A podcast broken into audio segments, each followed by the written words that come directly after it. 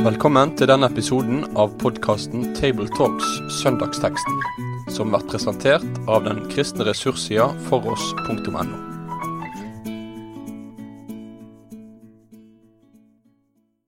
Velkommen til Tabletalks. Rundt bordet i dag sitter Jorunn Sjåstad, daglig leder i Bibelleseringen. Reidar Valvik, professor i Det nye testamentet ved Menighetsfakultetet. og Kristoffer Hansen Ekenes, prest i Rynberget kirke, Delk. Teksten vi jobber med i dag, er Matteus kapittel 7, vers 7-12, og vi leser sammen i Jesu navn. Be, så skal dere få. Let, så skal dere finne. Bank på, så skal det lukkes opp for dere. For den som ber, han får, og den som leter, han finner, og den som banker på, skal det lukkes opp for. Eller hvem av dere vil gi sønnen sin en stein når han ber om et brød, eller gi han en orm når han ber om en fisk? Når selv dere som er onde vet å gi barna deres gode gaver, hvor mye mer skal ikke da deres far i himmelen gi gode gaver til den som ber han? Alt dere vil at andre skal gjøre mot dere, det skal også dere gjøre mot dem. For dette er loven og profetene.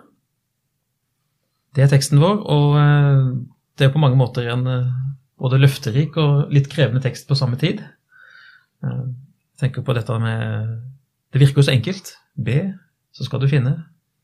Unnskyld, du skal få. Og let, så skal dere finne. Bank på, så skal det lukkes opp. Kan Jesus ha ment det så enkelt som det?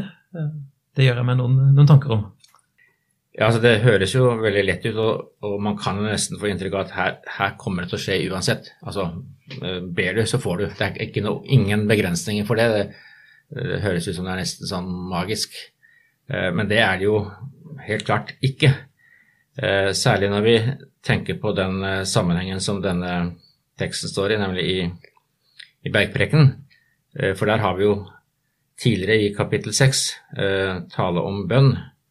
Og i innledningen til Fader vår der så har man jo noen ord av Jesus hvor han sier at man ikke skal ramse opp ord slik som hedningene, som tror de blir bønnhørt ved å bruke mange ord, f.eks. Altså det, er, det er ikke noe sånn at ting bare går sånn automatisk. Der står det jo dessuten at vær ikke lik dem, for dere har en far som vet hva dere trenger, før dere ber han om det. Og Jeg tenker kanskje at det er noe av det som også ligger bak den teksten vi nå leste. At ja, Gud vil sørge for oss. Altså, det er så enkelt at uh, hvis vi henvender oss til ham, så vil uh, han sørge for oss. At det sånn, ligger i bånn her. En grunnleggende tro på at Gud faktisk ser til oss, ja. Det er brukt et ord for å, for å be, eh, som ikke nødvendigvis er det vanlige bønneordet i Det nye testamentet. Jeg tenker på, på den greske teksten, Reddar. Aiteo, pros, cheomai, det er litt ulike nyanser av det. Kan det hjelpe oss noe her? Akkurat det har jeg ikke tenkt noe på, men altså det er disse ulike ordene brukes jo om hverandre, så det Men jeg har tenkt litt på når det gjelder gresk, for å si det sånn, at uh, det som er interessant, er jo at i um, på gresk så står det veldig mye tydeligere at det er passiver i det første og det andre leddet. Altså B, så skal eder gis, sto det i 1930-oversettelsen. Altså en sånn tydelig passiv eh, at det skal bli gitt dere. Og da tenkes det på en bestemt giver, ikke sant? Da er det Gud som er det eh, tenkte subjekt og underforståtte subjekt. Mm. Og det samme er jo da i det, det, siste leddet. Bank på, så skal det lukkes opp for dere. Så det understreker jo veldig klart at her er det, det er Gud som er subjektet i dette her. Mm.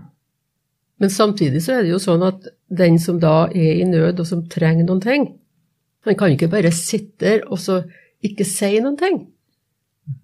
Vedkommende må få formidla det til Gud. Uh, at han da skal gå og banke på, eller gå ut og leite. Uh, det er jo med å understreke at her kan du ikke tenke at du bare skal sitte der og vente at det kommer dalene i fanget på deg. På samme tid som du ikke skal ramse opp mange ord for å få det, så kan du ikke bare sitte der og forvente at det kommer uten at du har formidla hva du trenger. Så det er på, en, på samme tid både en invitasjon og en oppfordring, litt sånn tosidig det der, at eh, ja vel, du mangler, men selv om Gud vet hva du vil ha, så ønsker han jo at du skal uttrykke det og si, si noe om det til ham. Ja, det er jo et uttrykk for tro at man henvender seg til Gud i bønn. ikke sant? Det er jo det han vil at vi skal sette vår lit til han, og at dermed er det Det er jo en klart oppfordring. Det er jo det. Det er jo be, let, bank på. Dette henger jo liksom litt sammen med Vi nevnte bergprekenen i stad, som denne teksten er en del av. Eh, Der skisserer jo Jesus det helt fra start, ikke sant? at eh, de som mangler noe, eller de som er fattige, og de som i sorg f.eks., det de mangler og det de trenger, det skal bli møtt. Forutsatt her skjønner vi jo da at en faktisk løfter blikket bokstavelig talt og åpner hendene eh, og sier 'Gud, kom, gi'. Så det er et flott bilde å egentlig få lov til å gå inn i med troens øyne og ta med seg ut i hverdagen, det. Vi har snakka litt om at det fins en eh, Ja, det er jo flere tekster i Det nye testamentet eh, som drar litt inn samme retningen, men der er jo litt, eh, litt fra Det gamle testamentet som handler om dette med, med bønn og om å rope til Herren når man er i nød. Det er f.eks. noen flotte tekster fra, fra Jeremia og sånn, som snakker om det samme, og at det iblant kan, kan drøye litt grann, til og med før, før Gud gjør, gjør, det han har, har lova. Men han sier likevel at løftet står fast. Det er særlig en tekst fra Jeremia 29 som er flott på dette her. Jeg vil vende skjebnen for dere og samle dere, sier Herren. Jeg skal føre dere tilbake til det stedet jeg har ført dere bort fra i eksil. Og for, rett forut for det så har han sagt, jeg har fredstanker, ikke ulykkestanker. Jeg tenker på mange ganger når vi ber og leiter og roper og liksom ikke får noe svar, så er jo disse løftene fra Det gamle testamentet ganske gode å ha med seg inn og bli minnet på sånn når en sitter der og, kjemper og syns kanskje at dette litt enkle som Jesus foreskriver her i Matteus 7, ikke er så enkelt likevel. Jeg tror mange mennesker har jo erfart akkurat det, at uh, til tross for at jeg nå prøver å rope i min nød, så svarer han liksom ikke sånn som jeg ville, i hvert fall. Og Det er kanskje noe av bønnens utfordring, i alle fall. Ja, det er jo ikke Altså, her er det jo Som du sier, det, det lyder veldig enkelt. Um, og i uh, teksten et stykke foran vår, fra kapittel 6, 25, så er det jo dette, dette ordene av Jesus om å ikke være bekymret for morgendagen. Altså vi trenger ikke å bekymre oss i det hele tatt. Og det er klart det er vanskelig å legge hele livet i Guds hender og tenke at ja, han har omsorg for oss, og så, så trenger ikke vi å bekymre oss så mye. Uh, og jeg tror at den teksten uh, også henger sammen med vår tekst, altså dette med Guds omsorg som er grunnleggende i, i dette her. Men det er litt vanskeligere i praksis enn uh, det ser ut som noen ganger. Mm. ja, for enkelte ganger så er jo livet sånn at du faktisk ikke orker å be. Det er jo ting som iallfall jeg har opplevd, at du, du er så tom og på bånn at du klarer ikke å formulere Du klarer i hvert fall ikke å, å gå ut og leite eller banke på. Du klarer ikke engang å heve blikket. Men, men, jeg tenker, bønn er jo ikke bare å heve blikket. Det er jo å få lov til å slå blikket ned, og så sier Gud jeg klarer ikke noe mer. Og, og det er jo like mye bønn som er, er trusbønn, der en er så overbevist og syns alt er så på en måte enkelt. Men det står jo da om en far i himmelen som gir gaver i den andre delen av i, i, mellom vers 9 og, og 11. Ja, Tross at vi da sitter og, og, ikke klarer å kanskje formulere engang hva det er vi trenger, så får vi de gavene, for hjertet vårt er vendt mot Gud i den type bønn som en da kan kalle nødrop. Det er jo eh, fint at du nevner det med far. Eh, vi lærer å be be til Gud som vår far i, i Fader vår, som står litt før vår tekst her. Eh, og så er det jo farsbildet òg her fra vers, eh, fra vers 9, eh, som er inne i den teksten her òg. Og det er på mange måter et veldig lettfattelig og tydelig bilde. Hvem av dere vil gi sønnen sin en stein når han ber om brød? Underforstått, det vil jo selvfølgelig ingen gjøre, heller ikke onde mennesker ville gjøre det, fordi vi som foreldre skjønner og gjerne ønsker å gi det som, som barna våre trenger. Og at vi kan få tenke sam, på samme måte om vår himmelske far, det er jo et veldig viktig og flott perspektiv eh, både for troa vår og, og, i denne teksten her konkret. Der er det også et, et viktig poeng, da. Eh, du sier at eh, vi helt sikkert ville gjøre det. Ja, de fleste foreldre vil jo gjøre det.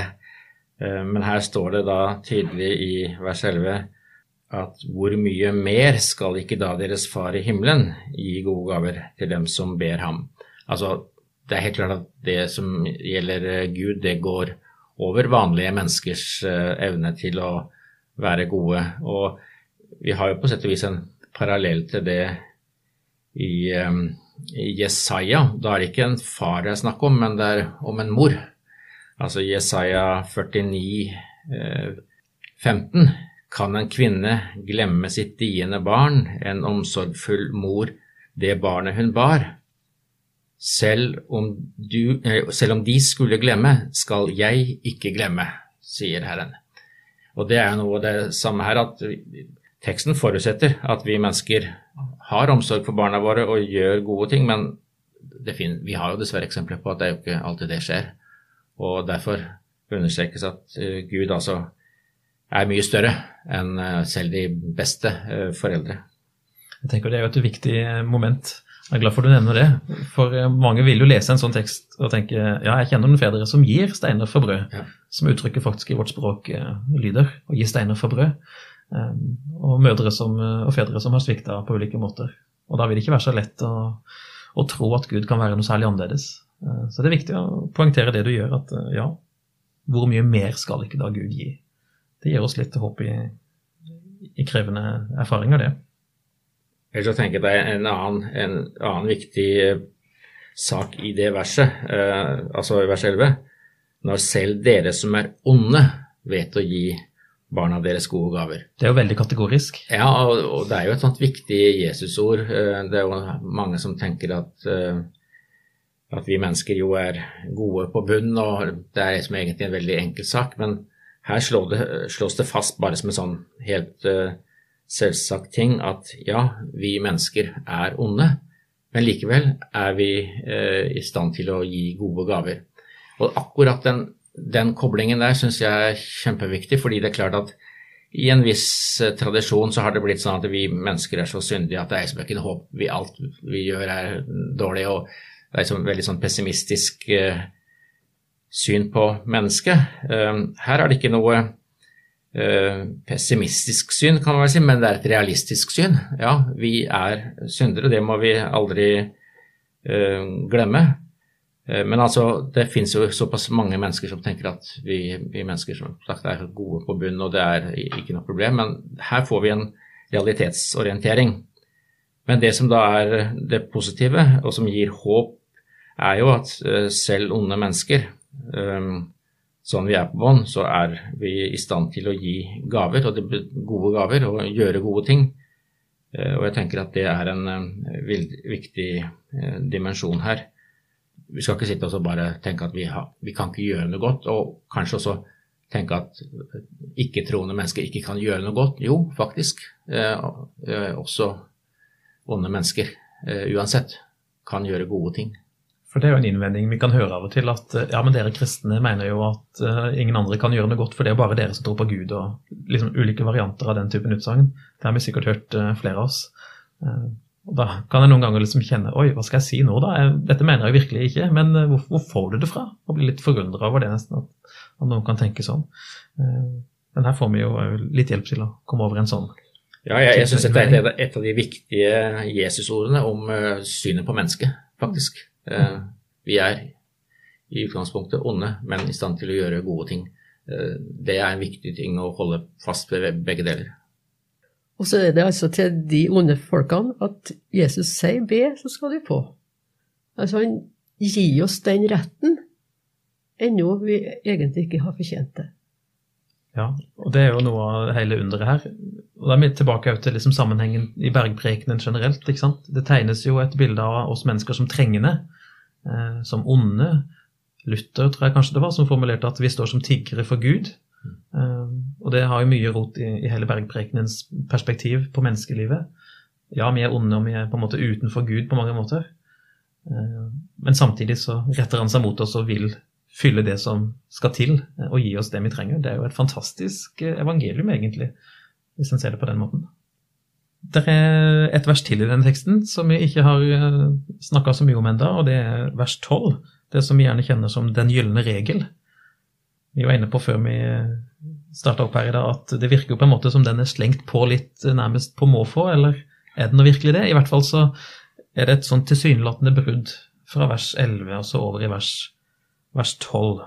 Hva skal vi tenke om det, at dette verset er tatt med? Det er jo for all del et veldig kjent og, og viktig vers, det òg. Men hva liksom, kan være tanken med at det er satt inn i denne, akkurat denne teksten? Ja, så Bergpreken består jo av ulike Jesusord, noen veldig klart eh, bundet til hverandre. Eh, og eh, det henger jo sammen med ting som er sagt tidligere i, i denne teksten. Så ja.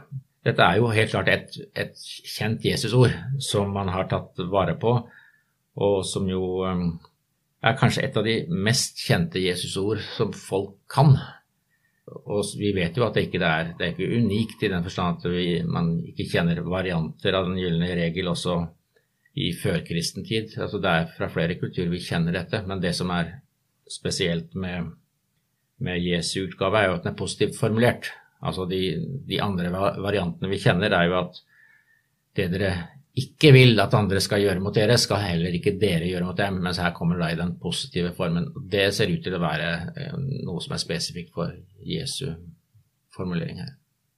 Det som jeg ser som en eh, mulig tråd fra vers 11 til vers 12, det er jo det der med å eh, Sjøl om noen er ond, gi dem gode gaver. Altså det å, å, få det dere vil, altså vil du ha gode gaver, så skal du òg gi gode gaver til andre, kanskje sjøl om de ikke trenger det, eller fortjener det. Jeg tenker det er en eh, god måte å følge opp eh, den tråden som, som blir gitt i den første delen av teksten. Eh, på samme måte som Gud gir oss noe vi ikke fortjener, så kan òg vi, fordi Jesus kaller oss til det, gi andre gaver de ikke fortjener. En ufortjent godhet, kan jo være et veldig sterkt signal til et menneske om, om Guds kjærlighet. Vi kan på den måte kanskje tenke om våre gjerninger, gode eller mindre gode, som, som, eh, som tegn på, på, den gjerningen som Gud gjerne gjør mot oss. Og det er jo et stort perspektiv over, et, over en kristen tjeneste og et hverdagsliv, egentlig, for å snakke helt vanlige, i vanlige kategorier på vei til butikken og på jobben og hvor man ellers befinner seg, så er det mulig å, å praktisere det Jesus her sier mot eh, de vi møter, uten at de har gjort seg fortjent til det. Det er ganske spennende og, og nesten litt nervepirrende å skulle forholde seg til en så stor oppgave. Ja, det er en ganske utfordrende formulering. Eh, men eh, det som jo er det interessant, er at Jesus altså på sett og vis tar utgangspunkt i vår egoisme. Ikke sant? For alt dere vil at andre skal gjøre mot dere, ja, alt, ja, hva er det ikke Vi vil jo helst at alle skal gjøre gode ting mot oss, og at alle skal stille opp for oss. Og, altså en naturlige eh, ønske om at alt skal gå i min retning, den har vi jo, men poenget er at Jesus tar altså utgangspunkt i dette sterke ønsket om at alt skal gå vel for oss. Det skal vi bruke som utgangspunkt for hvordan vi skal forholde oss til andre mennesker. Og det er ikke bare liksom en del ting, men det står alt dere vil. Eh, så det betyr jo at egentlig er den etiske liksom, implikasjonen av den teksten er voldsom. Hvis vi skulle prøve å liksom oppsummere hva, hva, denne teksten fra vers 7 til 12 på en måte handler om, hva, finnes det noen god overskrift eller noen måte å oppsummere det på som, som vi kunne bruke? Jeg syns jo det kan være litt utfordrende akkurat de siste eh, seks ordene. For dette er loven og profetene. Hva betyr det i denne sammenhengen? Ja, Det er jo på en måte den overskriften Jesus gir, det som nettopp er sagt. Mm. Ja, altså det Vi kjenner jo til eh, sant, dette med det doble kjærlighetsbudet som kommer i en annen Matteus' tekst om at det å elske Gud og så å elske sin neste som meg selv, det er uh, det, på det hviler altså uh, loven og profeten. Det er det som er selve essensen. Og her har han da et annet ord som han sier at uh, det å ja, det er på sett og vis nestekjærlighetsbud i en litt annen variant. Men da er det ikke altså to bud, men det er det ene store budet om å elske sin neste, som her er liksom Det er det loven og profetene ønsker å si. Det er kanskje litt overraskende at det kan liksom kjøres ned til en så uh, liten setning. Det, det, betyr jo at dette her helt er meget sentralt i Jesu forkynnelse, det er ikke tvil om. Jeg har knota litt med en slags mulig overskrift for, for, for denne teksten og tenkt at uh, det på den ene sida handler jo om bønn, ikke sant? Det er den første delen. Uh, og på den andre sida om gjerninger og, og, arbeid, i en viss forstand. Så bønn og arbeid er jo et sånt ordpar som av og til dukker opp i forskjellige sammenhenger. Og da syns jeg egentlig vi rommer akkurat det doble kjærlighetsbudet som du nevner, Reidar. Uh, elske Gud, det budet. Og da det kan arte seg i form av bønn at du stadig henvender deg til Gud i tro, eh, og elsker de neste. Og da har du egentlig nestekjærlighetsbudet. Eh, så på en måte så disse, henger disse tinga sammen mye bedre enn vi kanskje først så da vi leste dette. Men jeg tenker at gjennom den vekslinga mellom kjærlighet til Gud og kjærlighet til nesten, så har vi egentlig romma hele denne, det tekstavsnittet som vi nå har sett på. da. Så det gir litt retning for oss gjennom praktisk kristen, uh, kristendom på en side så er det veldig fristende kanskje å flykte inn i bare bønnen og lukke seg litt inne i det som har med meg og mitt gudsforhold å gjøre og sånn. Eh, at vi lukker døra litt for vår neste og alle de som er rundt oss. Eller motsatt. Men her liksom tegnes begge deler i Jesu forkynnelse som to like store og viktige størrelser i, i livet vårt. Ja, Hvis man bruker det utgangspunktet, så, så, er det da interessant å huske på det at når det gjelder å elske Gud, så er jo det noe som eh, vi primært gjør ved å sette vår lit til ham. Altså, det, er, på den måten vi gjør Gud til Gud, ved å sette vår lit til ham. Det er da vi viser at vi, vi lever opp til det første budet eh, om at det er Gud som skal være først i alle ting. Det, det viser vi ved tro, som ofte kommer til uttrykk i bønn. Og så da i forhold til vår neste, da er det faktisk virkelig snakk om å gjøre noe. Eh, og det er jo det den gylne regel også eh, sammenfatter. Det skal dere gjøre mot dem. Her er det ikke snakk om bare gode tanker og sånne ting, men her er det snakk om, om gjerning. Overfor vår neste er det gjerninger som gjelder. Overfor vår himmelske far er det tro og tillit som er det basale. Yes. Kjæ vet dere for noe? Eh, virk, Nei, tro virksom i kjærlighet. Tro virksom i kjærlighet. Noen av de som hører på oss, skal sikkert forkynne over denne teksten eh, om ikke så lenge. Er det ting de eh, bør være særlig oppmerksomme på eh, når de skal snakke om disse tingene som vi nå har, har vært innom? Jeg tenker i første omgang på, på dette med Vi starta litt med å snakke om det, hvor enkelt Jesus gjør det for oss. Og hvordan det i større eller mindre grad faller sammen med hvordan vi opplever det. At det kan være en ålreit ting for en forkynner å å tematisere og hjelpe folk til å forholde seg til eh, de mange uteblitte bønnesvarene. Når man har prøvd den enkle oppskriften og sett at ikke det ikke fungerer riktig så godt, så kan man som forkynner prøve å, å hjelpe til og gå inn og oppfordre folk eh, og hjelpe, veilede innenfor eh, det problemet der. Man har kanskje bedt i mange år for noen, at noen skal bli kristne, f.eks. Det må jo være en ting som Gud gjerne vil at skal skje, og så skjer det ikke. Eh, det er sånne type erfaringer som mange mennesker sitter med under våre prekestoler, eh, og som det kan være godt at vi vet om. Om ikke vi sier noe om det, så kan vi i hvert fall vite om det, så ikke vi taler altfor enkelt eh, om disse likevel enkle tinga, samtidig som vi bevarer frimodigheten for det som faktisk Jesus her sier. Ja, det er jo et poeng der. altså Jorunn var inne på det, så det er, jo ikke så, det er ikke alltid så lett som det høres ut som. Og er, Vi har jo andre tekster som uh, snakker om, om bønn og og slik i Det nye testamentet, som jo får inn flere perspektiver på det. Uh, fordi vi vet jo at uh, ting Altså, livet er ofte mer komplisert enn det vi skulle ønske. Og det er ikke så enkelt som noen av disse ordene kan gi uttrykk for bestandig. Vi, vi står overfor mange sånne uforståelige ting, f.eks. Altså disse bønnesvarene som uteblir. Det, det er veldig vanskelig å, å se hvorfor det ikke skjer sånn og sånn. Men da er det jo en sånn dette grunnleggende som vi har i bergpreken, altså overlat dette i Guds hender, vær ikke bekymret. Det er jo en øvelse, da. Det på den ene sida, selvfølgelig. Og så òg tenker jeg på alt det som Salmenes bok, som bønnebok betrakta, rommer av ulike former for bønn. Og det var jo det du var litt innom, Jorunn. At det trenger ikke være de pyntelige og velformulerte godværsbøndene, godværsbønnene, men det er jo rom for en del fortvilelse og, og skrik, rett og slett, eh, i, i kampen, for å si det på den måten. Det kan jo være viktig å hjelpe folk til å, å se det, at Bibelen er, ikke bare rommer de enkle oppfordringene, men også rommer hele virkeligheten av hva bønn kan være. Ja, vi har jo også en annen Jesus-tekst som, som taler om denne enken som står og banker og banker og banker. Det er ikke liksom bare sånn bank på, så, så får hun hjelp med en gang. Men det var jo nettopp fordi eh, hun var vedholdende og holdt på. Eh, så det er jo noe med det at det er ikke sikkert at man lukker opp ved første gang det bankes på. Eh, så Jesus har jo selv egentlig gitt uttrykk for det i, i denne teksten som jeg nå refererer til, hvor, hvor man altså virkelig må, må stå på og være utholdende.